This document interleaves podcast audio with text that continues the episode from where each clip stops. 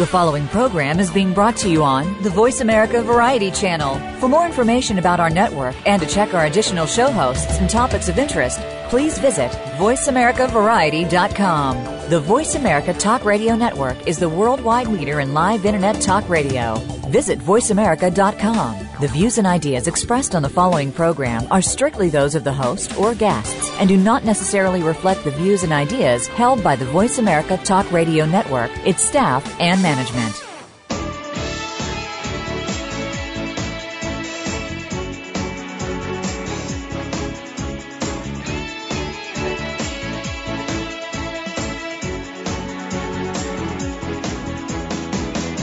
We're about to inspire you with the stories of real people. Welcome to A Current Life with your host, Jimmy Gould. In the next hour, you will meet one of the most interesting and successful people in the world. Listen as Jimmy gets their real story of success, both the highs and the lows. We hope that you take with you some of the ideas we will share today and embrace your own journey.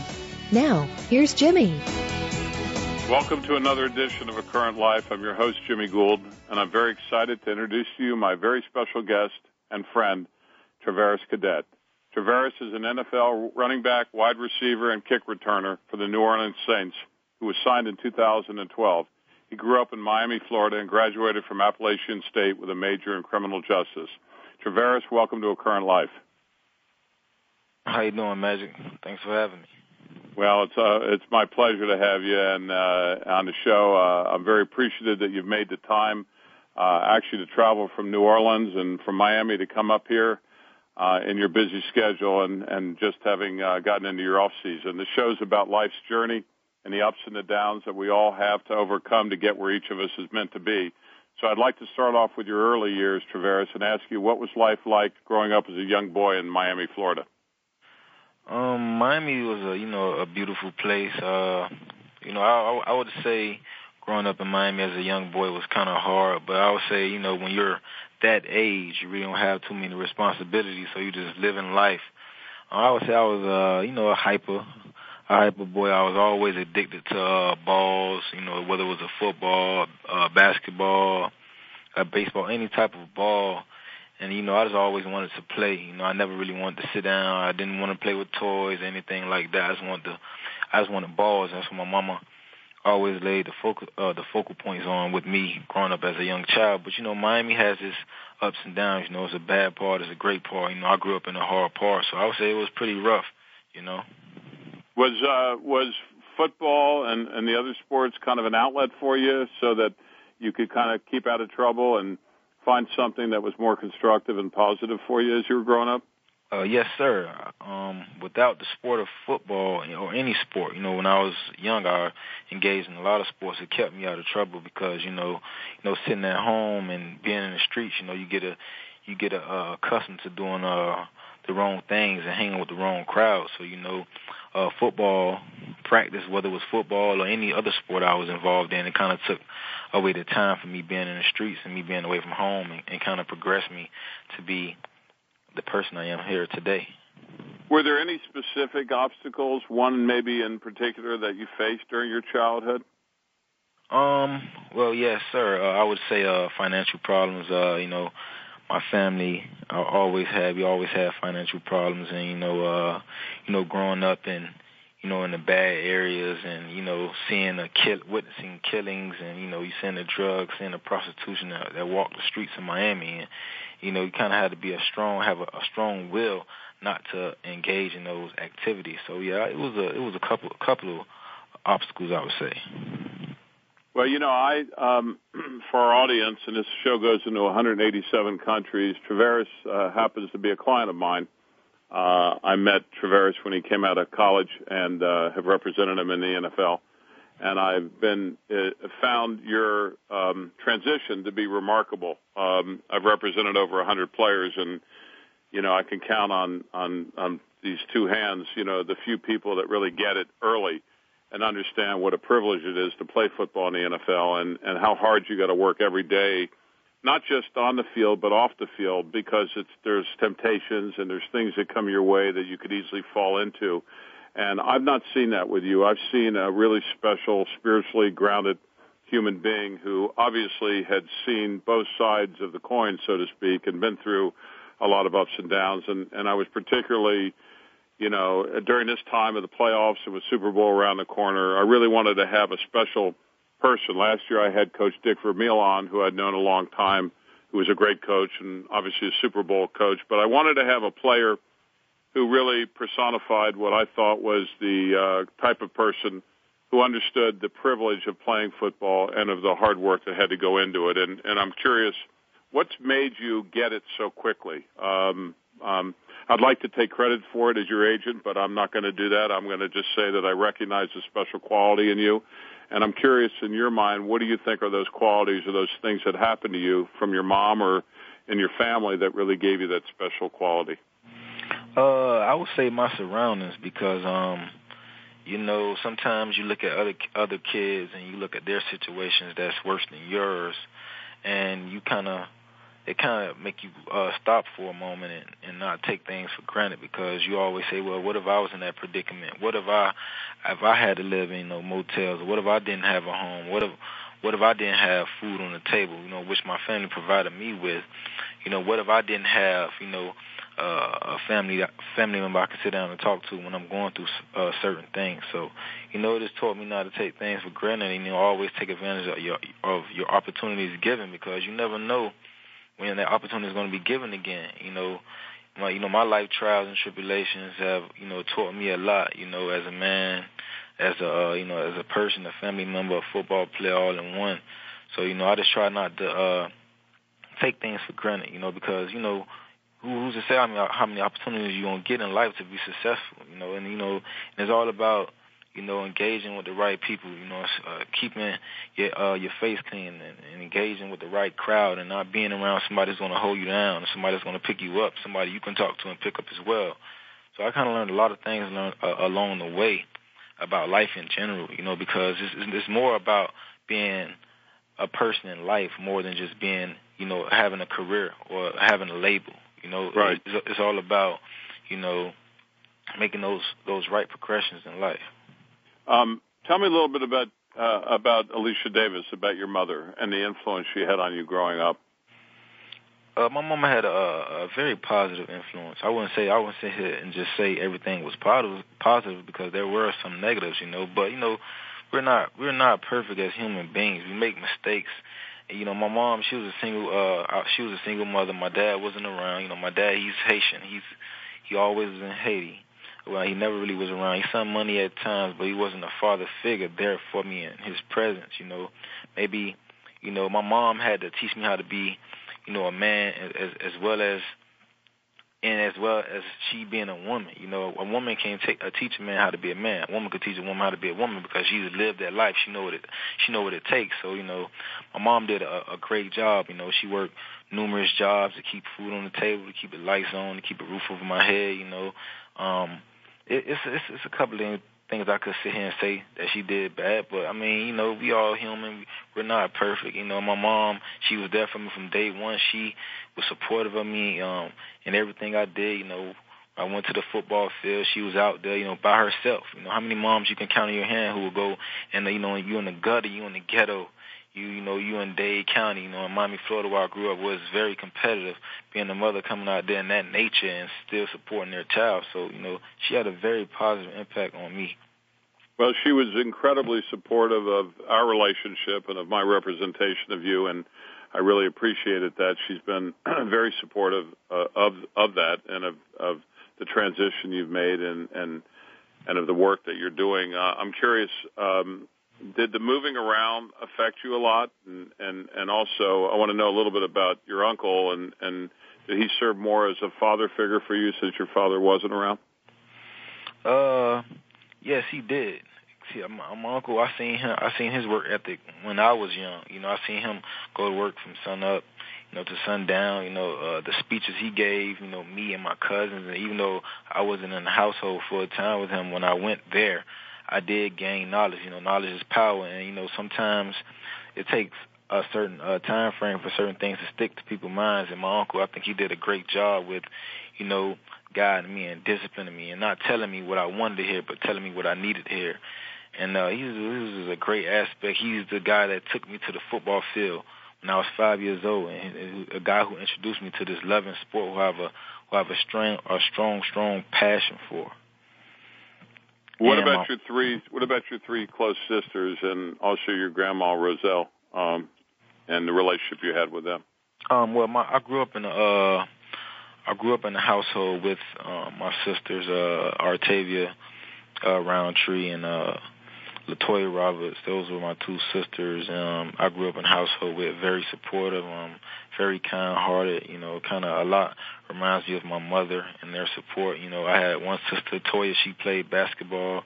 My other sister, Tay. You know, she did hair. She went to uh, she went to uh, Miami Northwestern, and uh, Toya went to um, Miami Central, high school I went to. So it was kind of it was always a close, close bond right there. And my other sister, Rebencia Cadet, she's actually from off my father's side, but you know we kind of met along the way, and we uh, ended up building a great relationship. I go and visit her even now today, and it's been it's just been great. You know, I have uh, some great sisters. How about your two cousins, Jabari Gilbert and Jamar Gilbert, and oh. and you know, kind of uh, your relationship with them and, and the meaning that that had. Oh well, that was something great, you know. Cause I, I I didn't grow up with any brothers, you know. I had all sisters, so it was kind of like, you know, my cousins and they took me up under their wing when very young. You know, they was born into athletic, athletics as well as me. You know, my cousin uh, Jabari, um, he's older than Jamar. Jamar's uh, big uh, biggest brother, and um, you know, they played sports, they played basketball, they played uh baseball, they played football, you know. They kinda took me up under their wing and they kinda showed me, you know, the way to go. You know, I you know, looking up at them at how their life turned out, I learned from their mistakes, you know, because they wanted to be successful as well as I am today. And, you know, those were the guys who actually like took out the time to like show me the way of life. They always were supportive of me. I mean, everything I did, anytime I needed anything, they were there for me. They they they, they showed me the world. You know, I love those guys from the bottom of my heart. You know, they showed me the way to go and how to live. How the death of your uh, close aunt Cynthia Gilbert impact your life, and and I assume there was that relationship, you know, very special that you had with her, and and and and that obviously had a big uh, meaning in your in your growth and development.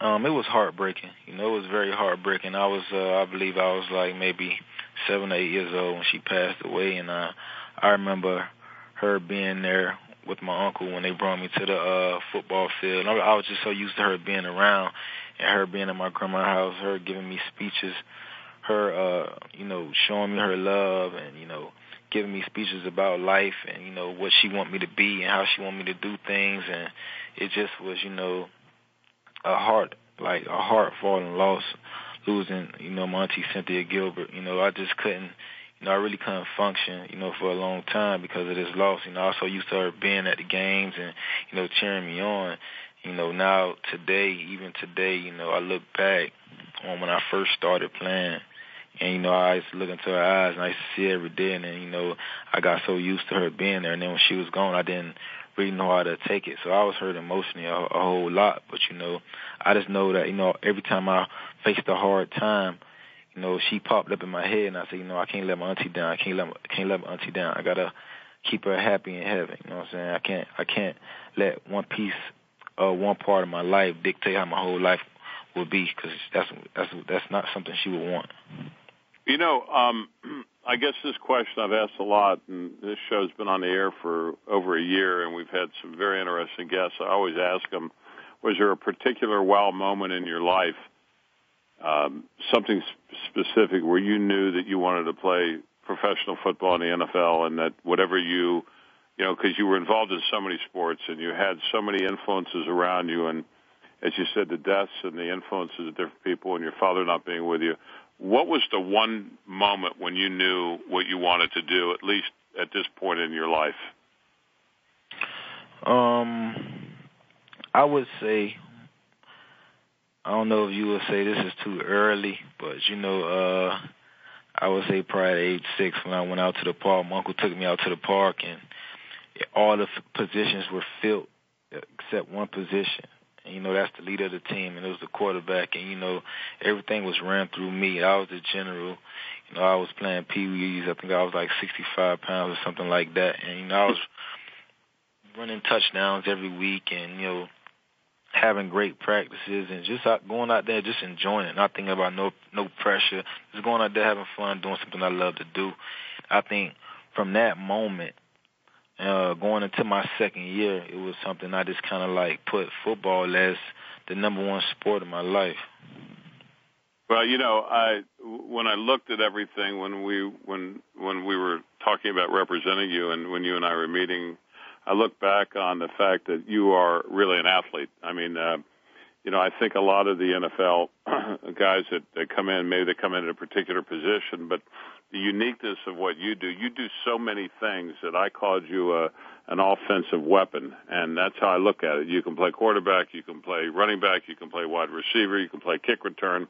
You know, you're on you're on special teams. I mean, that, that you know, it's clear at the Saints that they can't figure out.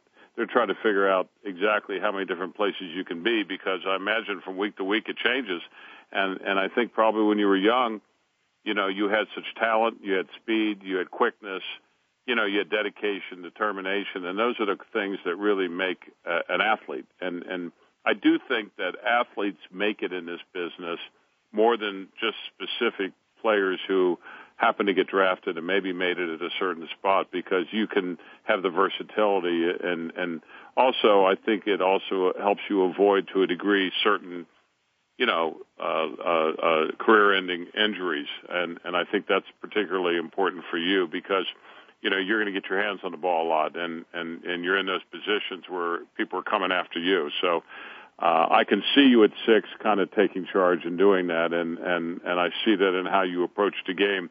You approach it with total determination. I'm curious. You know, I just don't see that in everybody anymore. I think the love of the game is still there with a lot of people, but I think also a lot of people it gets missed. Yes, sir. Why do you think you have that and some don't? Um, I think it's all about you know sitting back. Sometimes guys just you know go along with the flow, mm-hmm. and you know they're uh they're not pre they are not premeditative. They're uh distinctive. They just make you know decisions on the way. I believe you gotta sometimes sit back and and look at the things you're doing wrong you know things that's hindering your career, things that's that's preventing you from being great. You know things that's preventing you from being a role model to younger kids, younger generations, or the whole world itself. You know, I believe um, so uh, we as human beings, we're not perfect. I believe we have to sit back and look at the whole picture and not just look at what we want to look at, stuff that's gonna make us feel good in the heart, stuff that's gonna make us you know, kind of turn away from myself. You know what I mean? Not just the likes about ourselves, but the you know the dislikes. Well, no, I think that the, I think when you look at the whole picture, you know, then that's when I believe you become a, a complete person, and not just a, a complete person in in a certain field, a complete person in every aspect of life itself. You know, I believe that's what it, it boils down to. You know, in in football and in daily life. You know, you ought to treat football um, is a, is a game, you know, that's played with a whole lot of passion and, and, and emotion. I mean, uh, a, a game that can open up so many doors to you and your family, and you know, to society itself. You know, because of all the you know the positive it brings. So I believe it's all about just looking at every aspect and you know getting it because you're not just going to wake up one morning and get it. It takes it takes progress. You got to crawl before you walk. How how strong is the is your faith, um, religious, spiritual, whatever, play a role in your life uh, day to day? Um, um, faith is you know, it, it plays a, a very, very strong role because without faith, you can't accomplish anything. You know, you have, first you have to believe. You know how you have you have to believe. You have to believe in God to to accomplish anything. You know, uh, God is first in everything in my life, and um, you know, I'm thankful for him that he given me the strength and the courage I have every day. I'm thankful that he put me through, you know, these hard times to build me up as the man that he wants me to be because he best believe that everybody is put on this earth for a purpose. You know, nobody's not on this earth, just to be walking around just with their eyes closed, just living life. God has put everybody on this earth for a purpose. So I think faith plays a, a very, very strong approach in today's life because without faith, you can't accomplish anything. I don't care if it's tying your shoe. You don't believe you can tie your shoe, you won't be able to tie it. Well, it's probably the biggest quality that I've seen in you that I think really pulled us together because I think we both share that view as the most important thing in our lives, and I, I do think that that that you know uh, it, it, it there you're handed pretty much what you can handle and doesn't always seem like it. I mean, we all go through difficult times. Everybody in America and around the world right now are going through tough economic times and various different things. And, you know, I, I think that you got to believe in yourself, but more importantly, you got to believe in a higher power. You got to believe in God and you got to believe in the, something that, that gives you your strength inside so that whatever happens on the outside, you know, you have the chance to have the determination and the will to get through it. And I think you show that every day. I know in our relationship, representing you and, and in getting to know you, I see that in you, and I think the people in New Orleans and the people that you've come in contact with see that in you. It's a very special quality, and I'm grateful to be a part of it, and I wanted to compliment you on that. Yeah, I appreciate that, Magic. I'm blessed to be around the, the greatest agent in the world, the Magic Man. Thank you. Thank you. Thank you very much. The, uh, let me go back and for our listeners, just give them a little bit of history about your high school and college kind of football career. I mean, you prepped at Miami Central in Florida High School where you played quarterback. You threw for 1,400 yards for 13 touchdowns and rushed for more than 450 yards with two touchdowns as a senior. You were first team All Dade County Honors by the Miami Herald. Uh, kind of, kind of take the listeners down memory lane, if you would, and, and share one or two of those high school memories with us and kind of what prepared you. You know, I have a 16 year old right now that's playing basketball at, at, and as a junior, and I know you're going to see him play tonight, and I know that these are the times that you look back on your life and they prepare you for the next step. What, as you look back, are those things that that that kind of stick out for you? One or two of those memories. Um, I would say the first memory is, um, you know, I was kind of trying to find my way. You know, I kind of didn't know, you know, I mean, you always second guess. You know, you always second guess. That's what pushes you in life. And you know, when you're in high school, you're young. You know, you got things going through your head. You know what you want to be, and you're afraid what you don't want to be, you know. So you kind of like you kind of just grinding, trying to make a way, trying to find a, that best possible situation to put yourself in. You know, you moving around. You know, you got coaches telling you this, other coaches telling you this. You got your teammates telling you this. You're thinking one way. You kind of, you basically just kind of try to find your way, and you kind of like just working hard, just trying to get to where you're comfortable to uh, a spot you want to be. You know, which is the man. I mean. If you, everybody in this life they should have a have a uh, desire to be the best at whatever they do. And, you know, I would say my uh my second memory is uh finally getting on the front page, finally uh not trying to be seen but being noticed, you know, finally getting mm-hmm. that game breaking game to where everybody know who you are and you're helping your teammates, you're representing your family. I was here against Miami Killian um my junior season where I had my uh my uh, first outbreaking game as a quarterback. Um, I, I believe I threw for over 180 some yards. I ran for over 100 some yards. I had I combined for like three scores, and I kind of like put my team in a, a great situation. We beat the defending uh, state champs that year, and that was the kind of like the game that you know pushed me towards you know getting scholarships, getting looked at, you know, getting getting interest from the scouts, you know, coming in from colleges. So I would say that really, you know, kind of um, you know, put me up on the board, and you know, my teammates, you know, I'm all thankful for them, you know, because we work together, we work together together as a unit. Well, you know, if you if you look at uh, the next phase, which is graduating from high school, how many colleges recruited you? Um, it was a lot. I mean, I had uh, offers from um, University of Florida, South Florida, um, Miami came on a little late. They wanted me as an athlete. Uh, Tennessee, um, Toledo. I committed to uh, University of Minnesota, um, University of Buffalo, uh, Michigan State, um, uh, Rutgers. Um, Syracuse. what took you? What took you to Toledo eventually, and then ultimately to Appalachia State? Well, actually, you know, Toledo was a team a school I never really thought about going to. You know, it was uh, my office coordinator in uh, high school, Darrell Heidelberg. His office officer coordinator when he was in college, John Shannon was at Toledo at the time, and he thought it maybe it'd be a great fit. You know, getting a package deal with me and my running back Gordon Warner and another one of my friends, my close friends I played ball with when I was young. Kenneth Spigner, he was at Jackson, and you know I was committed to Minnesota, and they both was committed to uh, Florida State, and we ended up just jumping out together. It was kind of like a no-brainer deal. We was kind of going for, you know, for the wrong things and not what was best best suited for our career. I could say I could tell you one thing when I got on the plane to go to Toledo. Cause I didn't even commit to Toledo. I just signed one Saturday. I was kind of confused. I had a lot of people in my head, and I just kind of felt like I made the wrong decision. And uh, I ended up going to you know. Uh, Pearl River, you know, because uh, you know Toledo wouldn't release me, and I going to Pearl River. Um, and a plant a year and a half there, I really didn't have too much progress there, and thank God that you know Jerry Moore, Coach Moore, you know who I look up as a father figure to this day. I love him so much. He gave me an opportunity to come to Appalachian State and play in 2009.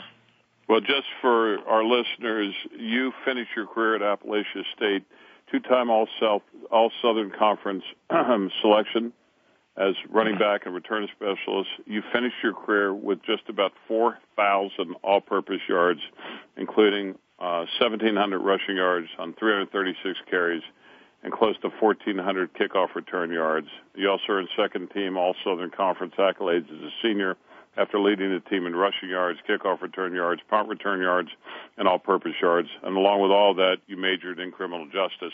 It sounds like you had a, an exceptional career at Appalachia State, and certainly that Jerry Moore played a major role for you, and certainly. Uh, along with others uh, such as Coach Kent and some of the other people that, that, that you were a part of, really had an impact and, and prepared you to go on to the next phase of your life. Uh, uh, it's remarkable what you achieved at Appalachia State. Uh, yes, sir. It was a blessing. I mean, it's like the Lord put me in the right place at the right time with the right people. But did you ever have you since you left there? I assume you've been back there to watch a game. Have you kept in touch with your old teammates and with with your coaches and and all of that? Uh, yes, sir. Actually, I went back to a game when they played in Illinois State this year. It was kind of a sour loss, but that was my first time being back. But I still talk to my teammates, and I still uh, follow them. I'm, uh, I'm planning on going back to work out probably like maybe like a week and a half up there to kind of like be in the environment again, you know, show my support. And I'll always go back because, you know, without Appalachian State, I wouldn't be right here where I am right now. Well, I know you got two friends that uh, I'm going to be working with uh, uh, uh, Demetrius McCray, who's the cornerback who has been invited to the combine and is in this weekend's NFL PA game, and also Stephen Miller. And uh, clearly, schools like Appalachia State are starting to get recognized by the NFL as really being those types of schools that produce talent athlete, athletes uh, that are going to play in the league for a long time. Uh, yes, sir. Um, you know, one thing about it at Appalachian State, we get after it. We work hard. You know, one thing uh, Coach Moore always put emphasis on was well, what you want to be remembered for. You know, you know, well, are you going to take advantage of these opportunities that's given to you? You know, you never know when it's going to be your last play. You know, you have your brothers. You, know, you don't look is the is the man next to you on your left and on your right can depend on you to you know to do your job as well as you depend on them to do their job. And you know, we always worked hard. You know, we worked hard. We went hard. We had fun. You know, we was for each other. We was brothers in arms. We was a unit. We wasn't one pencil. We was a hundred. You could take one pencil and break it, but you can't take a hundred pencils and break it because that's unity. You know, that's unity. That's what every every team, every family needs in this life, and you know that's what we uh, found to be at uh, at uh, Appalachian State. You know, we didn't win. We fell short. You know, every year in the playoffs, we won. Uh, the conference, we had a lot of accomplishments, you know, and you know with uh, at beating Michigan before I get here, you know, the tradition that Appalachian State has built, you know, before I even got there, I didn't know it was that strong until I got there. It's a very, very strong tradition ran by a great man, a great father figure, um, to me, Jerry Moore. Well, um, clearly, uh, if I was putting a team together, I said this to my client and dear friend Frostee Rucker. Along with him, you would be at the head of the list with them. And uh, I, I just want to say it's a pleasure to have you on. Uh, it's time for us to take a short break. This is Jimmy Gould with my special guest, Travaris Cadet from the New Orleans Saints. You're listening to A Current Life brought to you by Smartwater and AdSpace Mall Networks. Please stay tuned.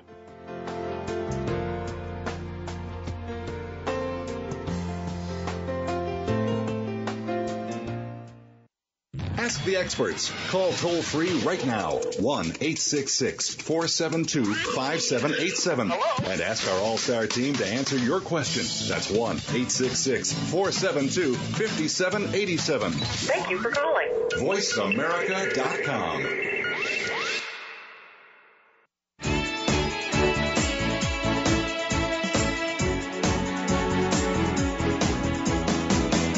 listening to A Current Life with Jimmy Gould. If you have a question or comment for Jimmy or his guest today, please call 1 866 472 5788. That's 1 866 472 5788. If you'd like to send an email, the address is a current life at yahoo.com. Now, back to the program. Welcome back to A Current Life and to my special guest, Travaris Cadet, number 39 and offensive weapon for the New Orleans Saints of the National Football League. Travaris. I would like you to tell our listeners what your road to the NFL has been like and kind of a couple of the things along the way that, that were special to you, number one, critical to you, number two, and, and, and probably even more importantly, you know, lessons that you've learned along the way because you've certainly gotten it and your transition has been stellar, and I applaud you on that. Um, well, I would say it's my road to the NFL was kind of bumpy. You know, I wouldn't say it was very smooth at all.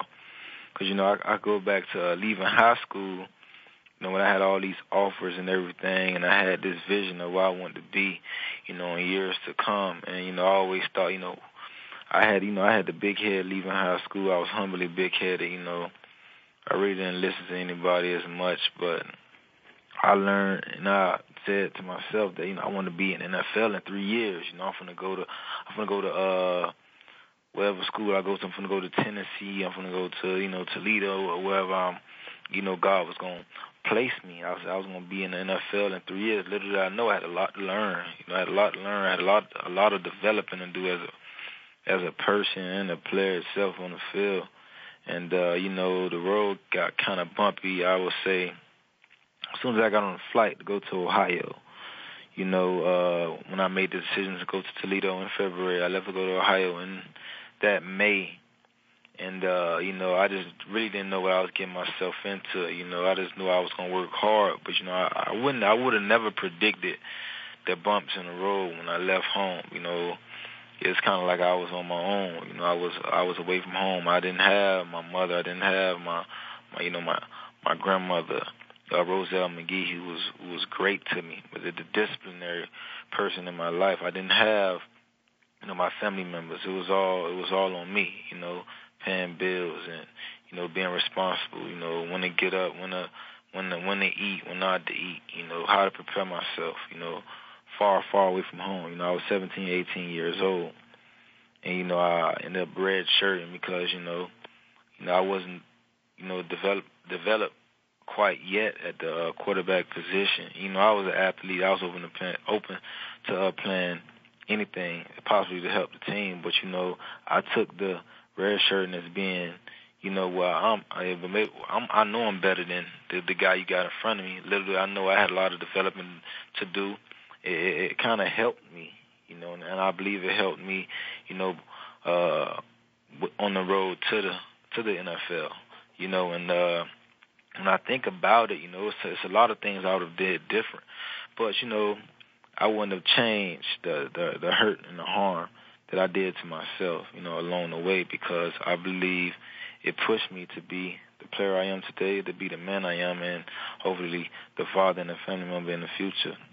Well, you but know, I, um, I always say no no regrets because everything has a meaning, a purpose to it, um, good or bad. In fact, um, I think adversity you know, teaches us a lot, makes us stronger, if of course it doesn't kill you along the way. And uh, I think the the thing that I've enjoyed watching has been that determination that you showed even on draft day. I mean, on draft day, you know, you were not drafted. Uh, you were a high priority free agent, and yet almost every team in the country wanted you. You know, you visited teams and they probably just didn't know exactly what to do with your talent. Um, it's not an exact science. They make a lot of mistakes. Uh, they've missed on not just on you, but on several players that that, that come to mind: Arian Foster and and uh, Victor Cruz and yourself. And you know, there's there's tons and tons of players that just just go underneath the radar. And and you know, it starts with not being invited to combine. It starts with maybe having a bad pro day you know, who knows what it is? Because I don't think it's the measurables that really matter as much as some of them think it matters. I mean, obviously there are there are speed issues and things like that, but you know, I remember thinking back on the days when I represented Peter Warrick, and if you just lined them up and he ran a straight line of 40 yards, I mean, he wouldn't run as fast as a lot of guys who aren't playing in the league. But you couldn't mm-hmm. catch him on the field, and you can't catch you on the field. I mean, the, the quickness and the the agility and the and the uh, the volume of, of of what I call skill sets and understanding that you bring to the table, that Peter brought to the table, that guys like yourself bring to the table. You can't measure that, and I think that's where the league has not figured that out. That some of the some of the scouts have, obviously the scouts at the Saints did, uh, and in some other teams. But um, I do feel that that moment when we were together, when you were not drafted, you might want to tell our listeners all the different thoughts and feelings that went through you when you and I were left in the room trying to figure out, okay, where do we go from here? And, and how do we get this done? Because there was no way I was walking out of that room without you being on an NFL team. And you knew that. Um, yes, sir. You know, I, I knew I was in, you know, I knew I was in good hands. I had the best agent in the world, you know. God, you know, God does things for reasons. But you know, at the time, you know, I was kind of broken a little bit internally, you know, because I was like, well, maybe I can accept this me not being drafted if I didn't work hard, if I wasn't dedicated, if I didn't love the game, you know, if I was somebody that just liked the game and just tolerated it. But I felt like I was a, a guy that, you know, that loved the game and wanted to be the best, you know, at the present time. So you know, I never. You know, I questioned it. I questioned it. You know, I seen the sadness, you know, in my mom and my sister's face when I went in and I told them the news and you know, I you know, I just kept my composure, you know, stayed humble because you know what? I've been through worse. You know, I've been through worse and you know, everybody out there have their own their own road. You know, would I predicted to not be drafted? No, I wouldn't have.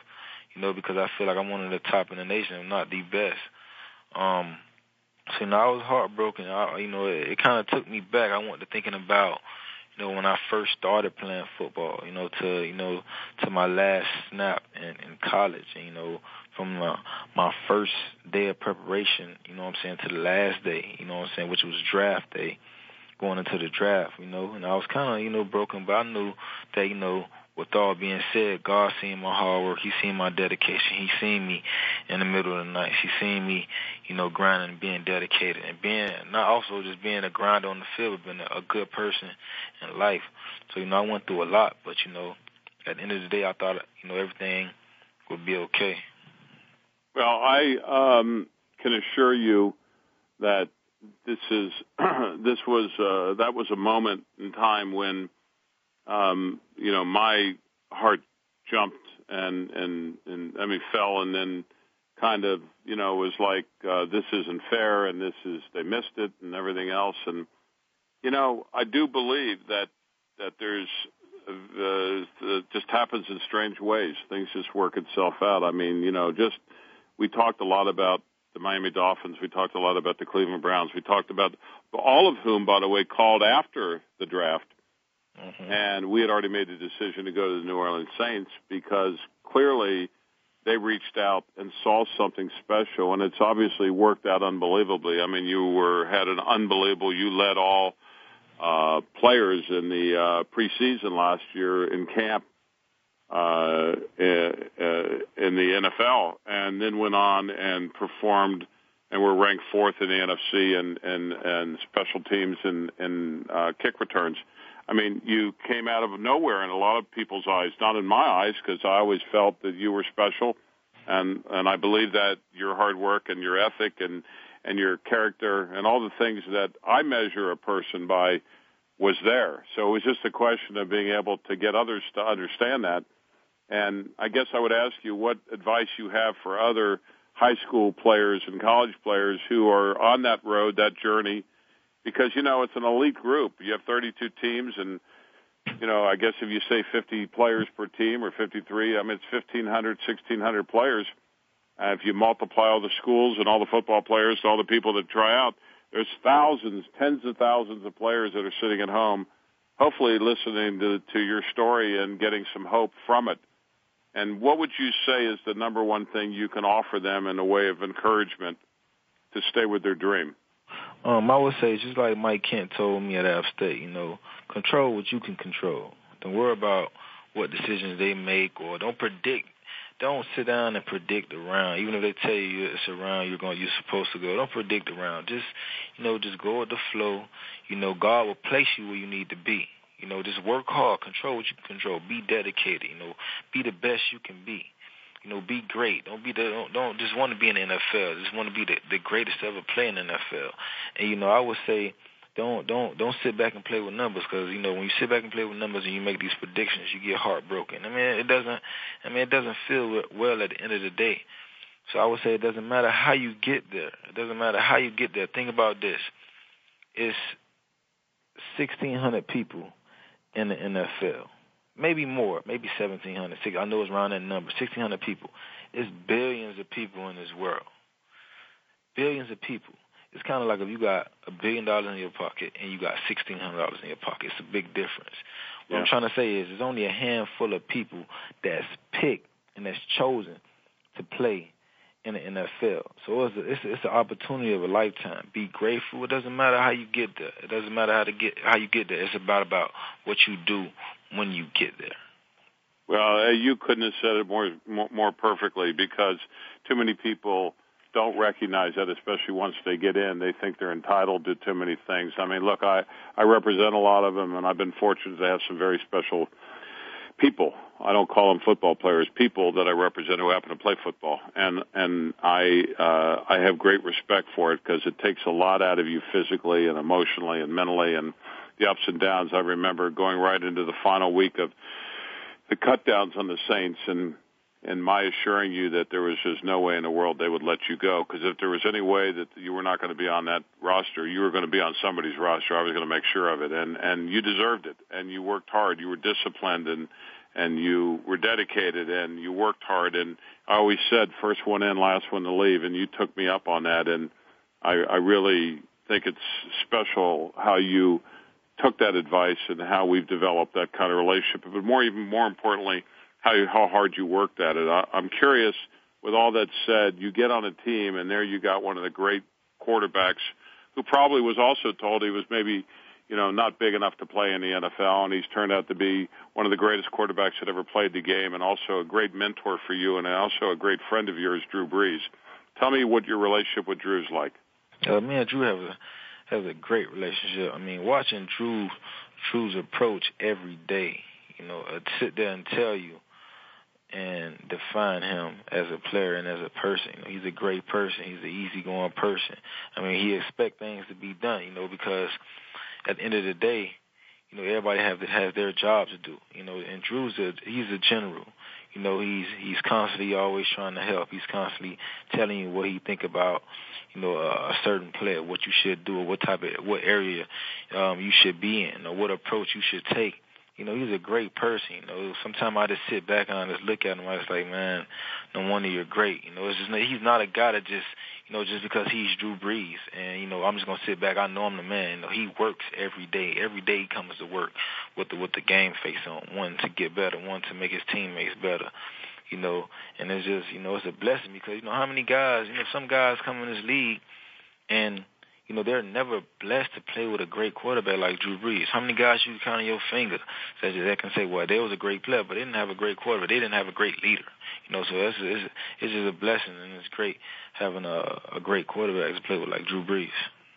Well, it's great to see your relationship with him, and I know I've sent him a note thanking him because I think he, you guys have developed a special relationship, and some of the other guys there, whether it's Darren Sproles or Chris Ivory or just so many of them on the team that you know you, you have a real team and a real chemistry on that team, and I think it does start with the general, it does start with the quarterback. Uh, obviously, the coach has a lot to do with it. And you guys went through a difficult time this year, but you know I think that that you have such great talent on the team, and and you've added a a new dimension to it. Uh, does a does a uh, does the pressure from the press? and kind of life off the field get to you ever? I mean, do you get distracted by it? How do you deal with that? Because I would think that that is a constant thing that goes on with someone of your stature. Um, I mean, I, I wouldn't just sit here and say that press is is is not, you know, it doesn't get into your head sometimes or it doesn't distract you. It's just about how you handle it and how you put it off to the side and you and you lay your priorities in the right in the right line. And so, you know, the press is the press. The press is going to be who they're going to be. You know, they're going to make up things. You know, they're going to say certain things, but you got to just keep walk on that thin line and know what your priorities are. What know what you are here for. Know what got you here.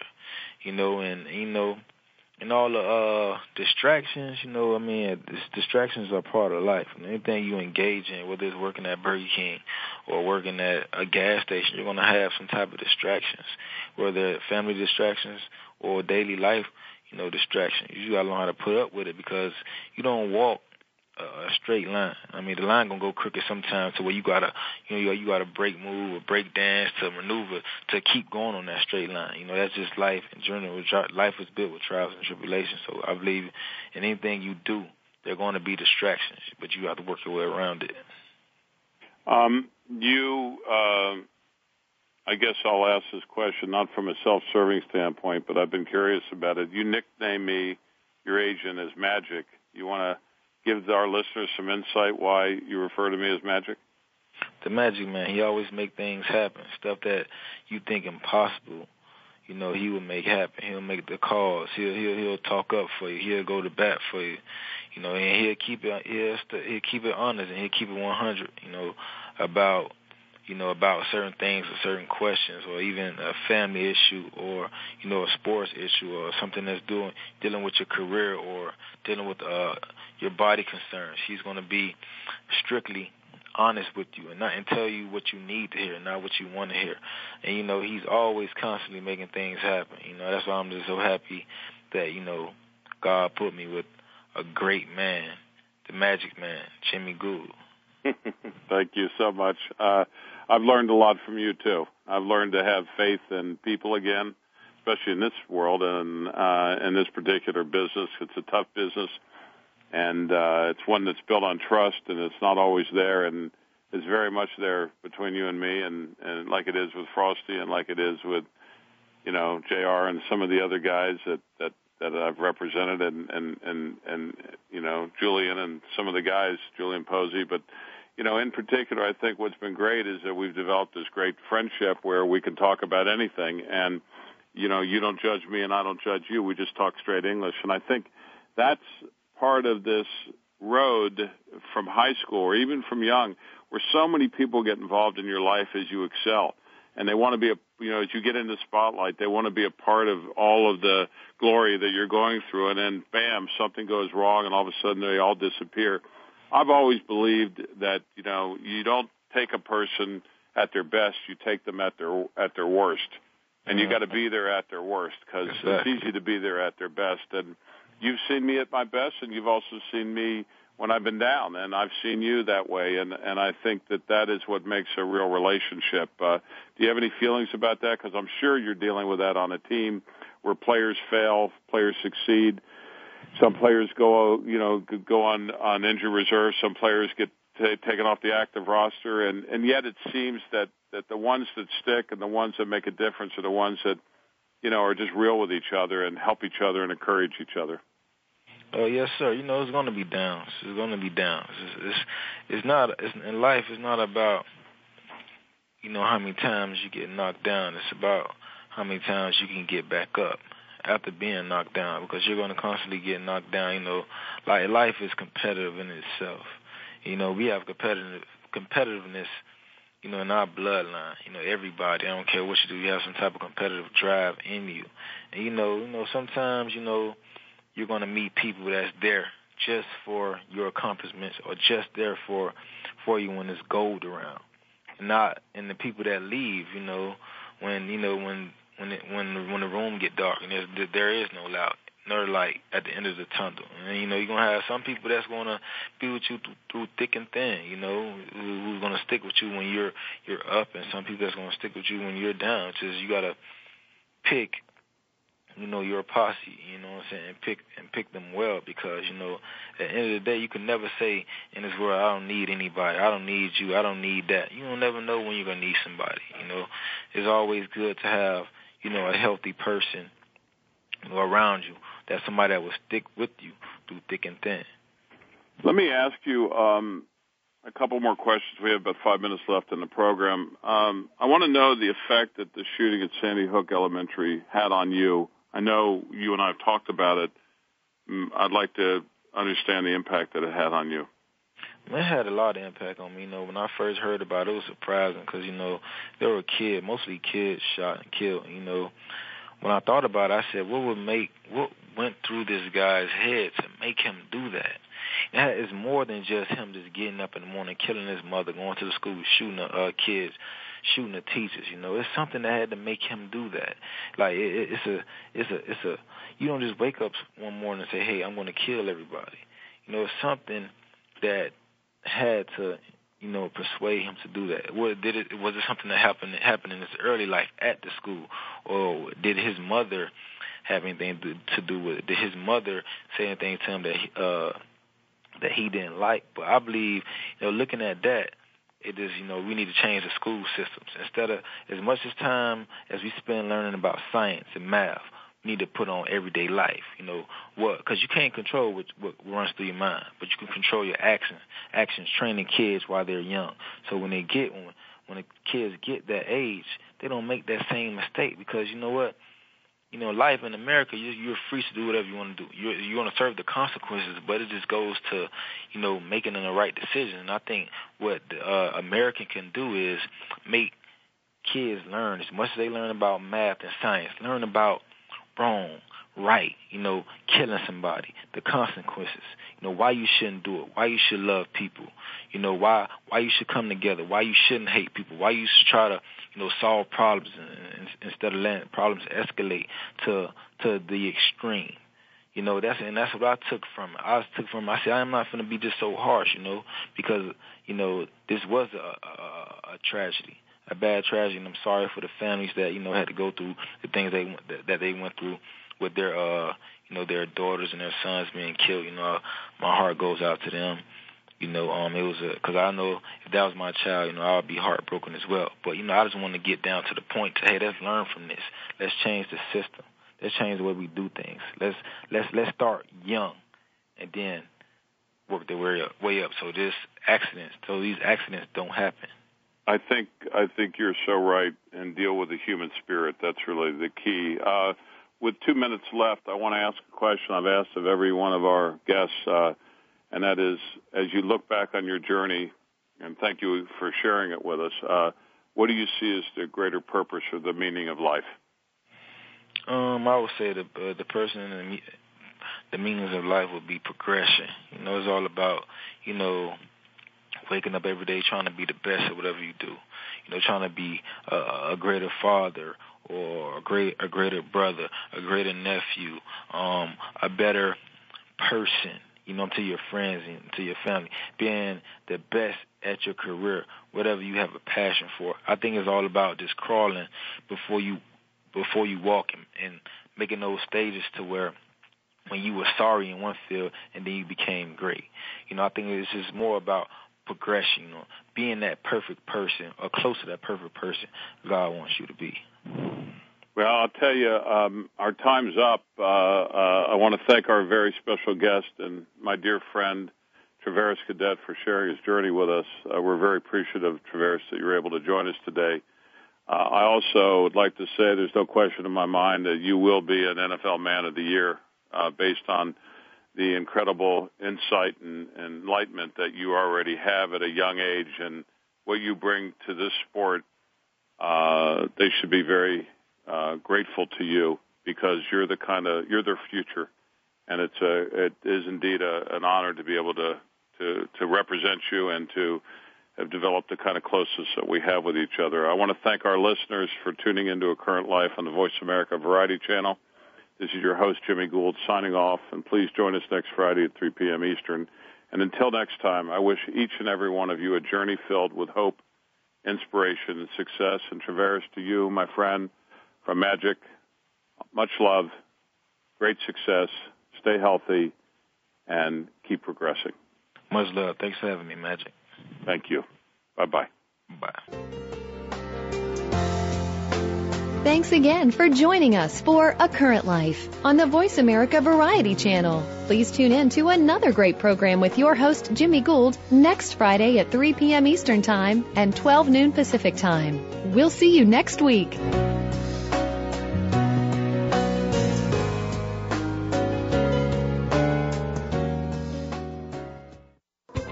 Thanks again for listening to the preceding program brought to you on the Voice America Variety Channel. For more information about our network and to check out additional show hosts and topics of interest, please visit VoiceAmericaVariety.com. The Voice America Talk Radio Network is the worldwide leader in live internet talk radio. Visit voiceamerica.com. The views and ideas expressed on the preceding program are strictly those of the host or guests and do not necessarily reflect the views and ideas held by the Voice America Talk Radio Network, its staff, and management.